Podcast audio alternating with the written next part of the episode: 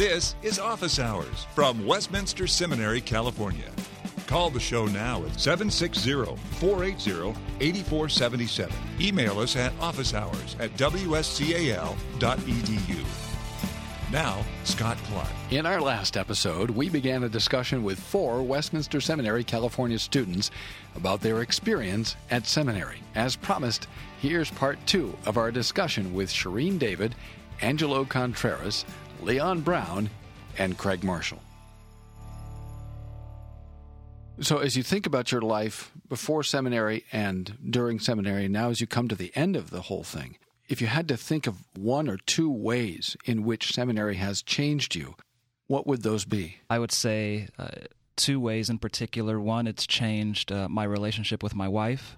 Uh, she'll tell you. She should probably a- answer this question. Uh, prior to coming here, um, and I guess there's still some remnants there, obviously, because I'm a sinner, but very stubborn. We were, we were going to talk to you about that, uh, but go uh, ahead. But uh, very stubborn, very hard-nosed. Um, the, the, the, while I understood the gospel and why it, while it had affected my life, there were still some some boundaries there, uh, areas that I just wouldn't let the gospel work in me. And so coming here and having the gospel penetrate not only the courses, but also the chapel services, it just, it, it softened my heart, and it just caused me to not only love my, my wife more, but also to love the church more. It's really fueled my, my heart for people, not just the lost, but for the church as well. We've had the opportunity to study here, to be um, to be trained, to be given the, the the principles and the tools to to read Scripture. And so with that in mind, I all the more look forward to ministering to people, whether it's on the street when I just meet someone or within the the, the walls of the church. I just have a, a, a continual love and, and uh, just fire to bring that to people. And so far from, from thinking that, as Craig said, that we have our heads in the clouds, we've really been brought just truth and and how that should bear on the lives of people. It's been wonderful. I think I'll, if you, if you had asked me before coming to Westminster, do you have a high view of the Word of God and of church? I would have said, of course I do. It's it's really important.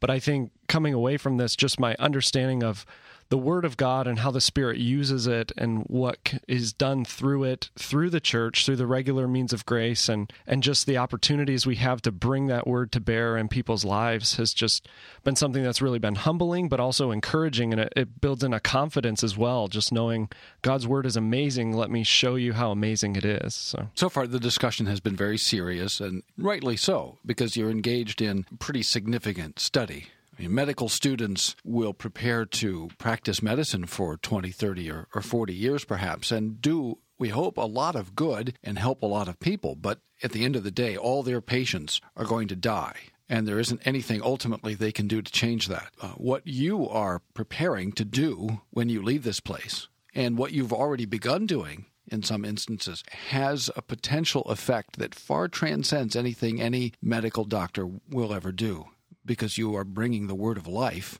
to dead sinners, and God the Holy Spirit uses that word to do supernatural things, that is, bring dead sinners to life and give them faith in Jesus, and thereby to unite them to Him. So, very serious work that you're doing here. But it isn't all serious all the time. Talk about your life away from the classroom. Well, for myself, I you know I try to um, get away and, and, and go out into the wilderness. I've had the opportunity to take a few groups and such. But at the same time, we still bring with us all that we've learned. I mean, we're so saturated in, in the truth of Scripture that it, it is difficult. I mean, you can't get away from it. But nevertheless, you allow it to continue to bear on you and how you relate to others and how you continually love them and build a relationship in Christ. And I think that's been wonderful being here, is, is getting to know people like my fellow students here and to look forward to building those relationships throughout time. So you're talking the fine points of exegesis, even as you're as you're rock climbing. In some ways, yeah. Okay. Yeah, you know, I mean, you have a lot of time to talk, and so you're talking. We we had the Reformation Party actually just last October, and then the October before, and that gave us actually a good opportunity to. Though there were seminarians all around, there were more than just seminary students there. And the task was, let's let's not talk theology. Of course, it was a Reformation party. So, so, you, so when we say not talking theology, it, we're u- using it in a fairly strict sense. What is it like hanging out with students away from the classroom, maybe sitting in the bookstore? Or I know some of you have gone bicycling and things. I haven't spent a lot of time with, with other students as much. Having a, a young daughter, she was six months when we started and now almost four. It's it's just been amazing being able to spend time with my family here in Southern California. Uh, what a fun place to be doing seminary, and uh, wild animal park around and the amazing food. My wife and I like to save up and, and uh, go out and just enjoy uh, the different cuisines that are around here. And it's been great, too, when company comes into town to visit or whatever, and you get an excuse to go do some other things in the area. It's been a real blessing for us. Currently, the temperature in Buffalo is thirty-eight degrees. There we go. Yeah. Wow. I learned an important lesson about fish tacos as well. Um, we were excited when we came here. Rubio's Taco Tuesdays every Tuesday. We did that the first semester I was here every Tuesday, and my wife will not eat a fish taco, and I I still love them. And so I realized you should really pace that, uh, even though it's a great delight. So. You're listening to Office Hours from Westminster Seminary, California. My entire time in seminary, I've been living with other seminary women.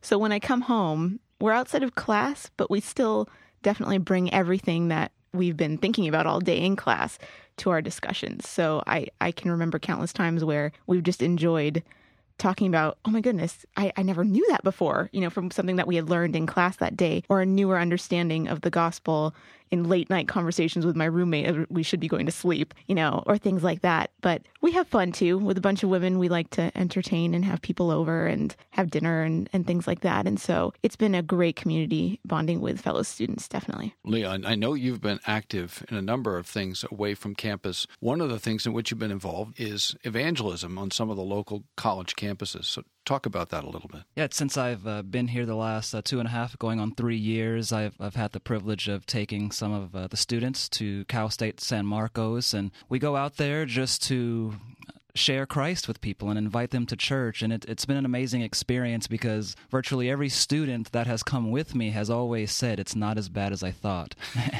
And they see these students receiving the gospel, hearing it, and saying, I'll think about it. Many even come to church. So that's been a, a fruitful time. Where's your favorite place to hike, Angelo? In this area, I would have to say Idyllwild. It kind of brings to Southern California a little bit of the Sierra Nevadas. Um, me and my wife often also go to Mount Woodson, just south of here. We do that mainly for training, but it, it also reminds us of, of being back home in Northern California. Beautiful, beautiful area. We don't... It's interesting, you know, I, I didn't hear anyone mention the beach. You know, we're, we're we're right here by the beach. But me personally, if if I have the opportunity, me and my wife actually go further east, away from the beach. I think we since we've been here three and a half years, we've been there twice. But it's beautiful. I remember a few years back, a couple of our students, one of whom is now on our faculty, is famous for going surfing early in the morning and taping his Hebrew paradigms onto his surfboard and covering it with plastic. I think that's a great picture of where we're at at times. You know, you ask the question of, you know, well, what do you do when you get away? Well, in a sense, we get away, but, you know, we always have those those paradigms laminated to something before us. I had my uh, Greek flashcards on my little three-ring binder thing, and uh, take it to the grocery store even while I'm waiting in line and just go through them. What do you think people should know about Westminster Seminary, California, that they don't know? I think as a community, it's very accessible. It's, it's an open community. The people here, as well as the professors, are just so warm, kind, and friendly. And uh, I've had the benefit of being here for three years and experiencing that, building relationships with both the profs as well as the students. And so in some ways, you know, we're very academic, certainly, but we're not antisocial because of that. You know, there's there's a, a very strong social atmosphere here where people love each other, and that's wonderful. Have you been able to spend time with the faculty? Oh, yes. I, I spend, I, since my first semester here, I remember every Tuesday I sat down with Doctor Howell Jones and talked about preaching. I've had the opportunity to go over to their homes and to go out to lunch. Like, we went out to lunch a few weeks ago, Doctor Clark. So I've never been turned down by anyone here, whether it's office hours to meet with them and talk about theological issues or to talk about my marriage or, or anything else. Yeah, I think I've wandered down faculty row countless times with some sort of burning theological question, and anyone was there willing to talk to me about it, even if it's not class-related. Or even personal issues, something that, that isn't so theological, but something that we may be going through personally, and, and being able to share that with a professor who we look up to as as a mentor, and him to be able to just work with us in that regard. I, I would also add to kind of like what you just said, Angelo, uh, something that other prospective students may not know is that the faculty is really here for us. Like, if I'm struggling with something, or I, m- I might send someone a text message and I get a response back, or get an email to ask how I'm doing. I remember when I went to the hospital because I had the flu, everyone called, everyone texted. I got an email from staff and students alike saying, how are you? Can we help? Can we drive up to where you are? And so really, uh, the staff is, is here for us. From a prospective student perspective, I guess, one thing that when I came part-time for quite a while, I kind of got the feeling that everyone, faculty and students alike, all knew all these reform terms, and that's all they'd ever known. And being here for a while, it was really interesting to learn how the professors had come from backgrounds where they often didn't know these things, and, and a lot of the students didn't as well. But in the classroom, you could feel like, I have no idea what's going on. But you find out that's it's been everyone's experience, and, and we all help each other through that. It's great. In the seventeenth century, John Bunyan gave us the character Mister Valiant for Truth. In the twentieth century, God gave us another Mister Valiant for Truth, J. Gresham Machen, the founder of Westminster Seminary. The spirit of Machen lives on at Westminster Seminary, California, where for thirty years we've been fulfilling his vision of preparing men for ministry and teaching them to be expert in the Bible. W S C A L dot E D U, eight eight eight, four eight zero, eight four seven four. Westminster Seminary, California, for Christ, His gospel, and His church. Shireen, what was your background before coming to seminary? I was new, fairly new to Reformed theology. I didn't know very much at all. So coming here was like fire hose kind of thing, but I would have it no other way. It has really helped to explain all of the details. And even though I felt like I came in pretty ignorant, there was no harsh tones. There was no condescension. It was just graciousness. And here, let me help you understand this. I, I know you don't understand this now, but let me help you. You know, you're going to get this. It's going to be light bulbs and you're going to think this is great, you know? And so I was very grateful for patience for, of the faculty and of fellow students too. I could talk to any of my, my brothers or sisters here and just ask them I, questions about things that I didn't understand. And they were more than willing to explain it to me, even if it was the basics, you know, and they were still helpful. So even coming from a non-reformed background, coming here where it's thoroughly reformed, it was still a, a gracious transition. I did not grow up in the Christian home. I, when I joined the Navy, I was saved at my first duty station, actually overseas. Uh, a pastor of a church invited me to church, and I went, and the Lord worked through that. That was a Pentecostal church, so that's the environment in which I was saved. And then when I left England and came back to the U S, I went to more of a broadly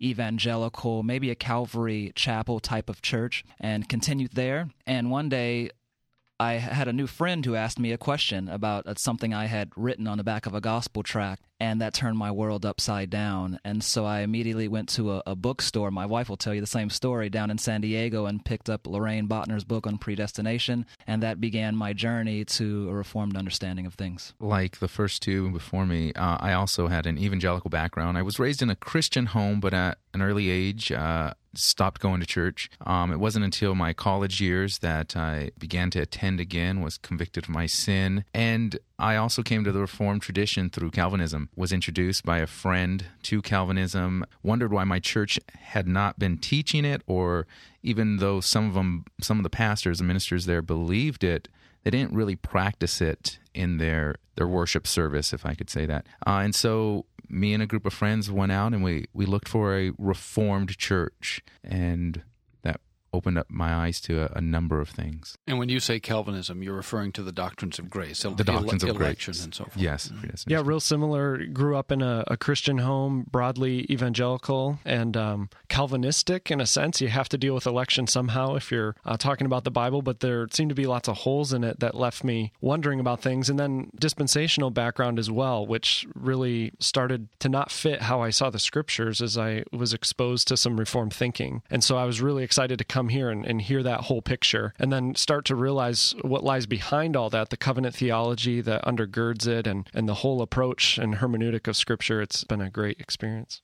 To office hours. From Westminster Seminary, California. You have a certain way of reading Scripture and understanding the whole story, and then you begin to have doubts about that. Walk us through that. How did that go? I think wrestling's a great term because that's really what it is. There's there's excitement in it as you start to, there's things that you feel uncomfortable about, about how How could it really be this narrowly focused, and how could everything be all about just ethnic Israel in the end, when the New Testament seems to talk so much about how Gentiles are, are God's people too? And then when you start putting election together with that and realizing there's there's been one people of God from beginning to end, that you're not just some second-class Christian. So you get excited about that, but then also you start to wrestle with, am I not taking the Bible literally anymore? What, what does that mean? How do we justify this hermeneutic? It's amazing to start to see Christ at the center of Scripture and uh, realize the gospel throughout, and it's not a, a different gospel in the Old Testament almost and, and one in the New. It's it's an exciting process, but then there's there's this continual tension in your brain as you start to realize how many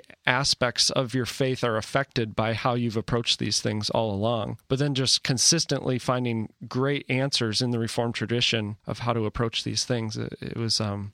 It was worth the wrestling, I felt. Leon, you've been wrestling with some pretty difficult questions through your whole time here at seminary. How has that been for you? As as Craig said, it, it's definitely something that, that we wrestle with, or more particularly that I wrestled with. When I got here and I had to take uh, one of my first classes with Doctor Horton, and we went through his book, uh, The Introduction to Covenant Theology, everything seemed to be fine and dandy, and I, I said, okay, I can put these pieces together in a particular manner. But one thing that always... and I guess I say this loosely, kind of held me back from embracing covenant theology as the Reformed tradition, or more particularly the Bible defines it, was baptism. So for three years, I, I read virtually every book I can get my hands on regarding the Reformed understanding of baptism and the Credo Baptist or Reformed Baptist uh, understanding of baptism. And I held on to my Credo Baptist understanding of it. I saw no reason to change position until last semester, fall two thousand ten, I had a class with uh, Doctor Van Drunen, and I wrote my second paper refuting the Reformed view of baptism. Got it back, had some comments on it, I read it, and Doctor Van Drunen said, I, I think you have a very robust understanding of the doctrine of baptism. All I ask is that you reconsider your conclusion. And so I kind of shoved the paper away, didn't think much about it, and then I picked it up again this year, and I realized that the strongest arguments that I had for the Credo Baptist position actually supported the Paido Baptist position. And I continued to wrestle with it, showed these things to my wife, and she said to me, she said, if you would have explained paedobaptism like that to me two years ago, I would have believed it. And so now I feel as if I have to go back and kind of reread all those first-year books to see what I really thought I understood. At the same time, it's not as if everybody comes to the same exact same conclusions about every issue, and certainly not at the same time, right? There is a certain kind of diversity on campus, theological diversity, ethnic diversity, ecclesiastical diversity, personal diversity. So how does that work, being together on campus, in class, in the student lounge, eating lunch with folks who hold a variety of different points of view? I think we have healthy discussion in student lounge and, you know, wherever we are on campus. Um, and there's always respect. There's always respect there, respect with healthy discussion. I think we've been able to experience that in our senior seminar course, where we read a few articles dealing with a specific theological topic, and then we come into the class, I don't know what, thirty or forty seniors, and we discuss this topic. And yeah, a number of us have a variety of views on this one issue. And so it's it's great to, to be able to hear someone else and their position and compare it to your own. And in a sense, it's it's Uh, iron sharpening iron. Are you better prepared now to work with people with whom you disagree than before you came? Yes. Yeah. I th- I think we've been exposed to to our own position, our own tradition, but also to the thoughts of others. And they've been presented in a way that we need to square with that. We need to understand it, first of all, before we critique it, but then recognize and remember what we hold and how that is different from that other view. So you're not afraid of or threatened by views with which you disagree. Yeah, that's been something great about the whole process, is just coming to become more confident of your own views. But then I really appreciate how all the faculty have really implanted into our brains, you need to understand the other position before you can critique it. And I, I felt like that that really took my ability to entrance into other people's views uh, to another level. You're listening to Office Hours. From Westminster Seminary, California. If you were talking to someone who was thinking about going to seminary, but just not sure. I mean, there are all these different schools out there. I might have to travel a ways to go to Westminster Seminary, California. I'm not sure about living in Southern California. I'm not even sure, you know, that I'm entirely on board with this whole reformed thing. What, whatever doubts, questions that you might have had at one, at one time and that you know they have, speak to the student who's thinking about seminary but not sure where they should go. Why should that person attend Westminster Seminary, California? Just do it. You said that with confidence. Why? It's a great place to learn. You, it's so hard to have everything figured out before you come to seminary, before you come to a place, wherever it may be, whichever seminary it may be. And I found that Westminster has been a wonderful place to learn and to grow in an understanding where people are gracious and we can learn without being intimidated. And I also think there, as you examine other seminaries, one of the things that you'll notice, I mean, across the board, nationwide, that a lot of these seminaries that may have started out somewhat conservative or very conservative are now becoming liberal, saying things like at the historicity of Adam no longer exist, Adam, the first Adam didn't exist,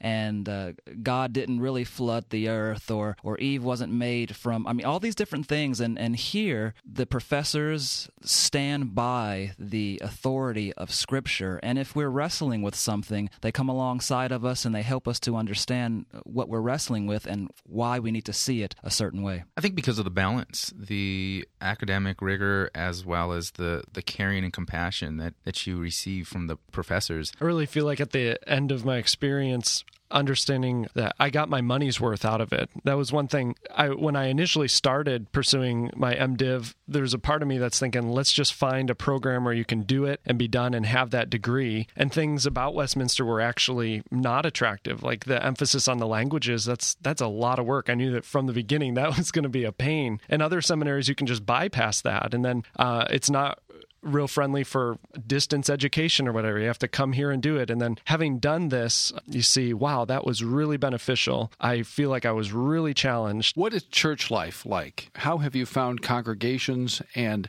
what's it like to go to church with your profs in the cases that you do? Well, I actually don't attend a church with any of my professors because I live an hour away. So for, for those of you who are listening, don't let the, the drive be something that holds you back. But uh, we have five other students, or five total, that attend a church with me, and uh, so that's been a great experience, getting together, working together, having our internships together. But church has been amazing, because one of the things that shocked me when I first got here wasn't only baptism, but it was liturgy.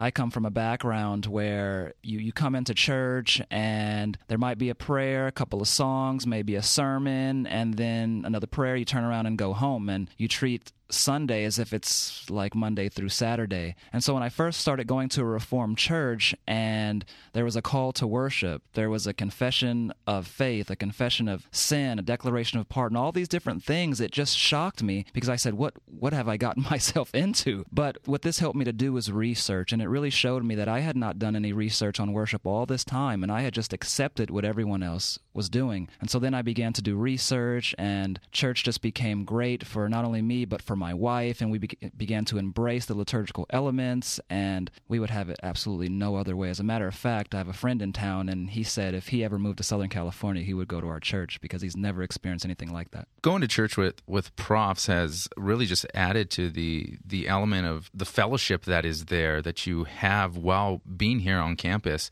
Just seeing that, you know, we, we look up to them, we look up to our professors, we see them, we hold them up in a certain way, but yet when we attend church and we're sitting in the pews right next to them, it causes us to realize they need the gospel just like us. You know, I've oftentimes thought, how would I preach this if Doctor Godfrey was in the service, you know, because I've had the chance of preaching in, in a service with him there. And I've I've had to ask that question and then square with the fact that he needs the gospel as well. And so I need to preach the gospel. And when you're in the pulpit, you're standing before God, who is even more important than Doctor Godfrey. Absolutely. Absolutely. All right. So where are you going from here? What are your plans? What are you hoping to do, Craig? Ultimately, the goal is to pursue pastoral ministry. And the next step that, that my family has in place is I'm going to be working full-time at a, a biblical counseling center that we have. And uh getting trained in that more myself to kind of give me more experience that will prepare me for pastoral ministry as the long-term goal. I have a three-month internship back home in Ripon, California at my home church. After that, I will prepare for my candidacy exam. My candidacy exam will happen on in October, the end of October in the U R C. And then from there, I hope to be a candidate and pursue or be called by a church to pastoral position. I, like Angelo, have two potential internships on the table for the O P C. And uh, one is in Southern California. The other is in Michigan. Uh, those are two potential uh, internships, which uh, my wife and I are hoping will turn into something permanent. I will be working for my denominational missions organization, overseeing work for India and Sri Lanka. I'm also getting married in September, so that's on the list. Congratulations. Of things to do. Thank you. And you're getting married to a Westminster Seminary, California alumnus. Yes, I am. That's not why you came. That is absolutely not why I came. It's just a bonus. Just a bonus. So, so we're not promising the listener will necessarily f- find a spouse, but it does happen sometimes.